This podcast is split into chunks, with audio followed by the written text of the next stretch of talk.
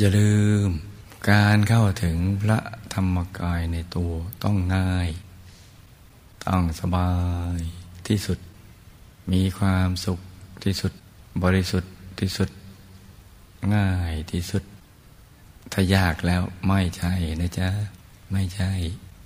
ต้องง่ายสบาย บริสุทธิ์ มีความสุขนี่เขาสังเกต แล้วพอใจบริสุทธิ์แล้วเดี๋ยว มันก็ไม่ได้คิดหวังอยากจะได้อย่างอื่น จะคำยกย่องชื่นชม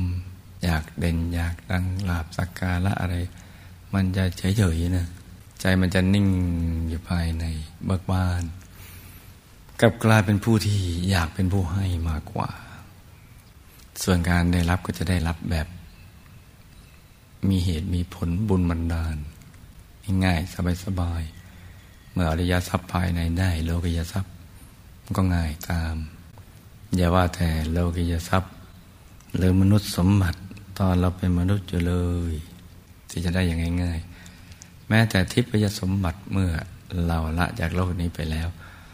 ก็จะได้อย่างง่าย ๆ เกินควรเกินคาด ปราณีตละเอียดอ่อน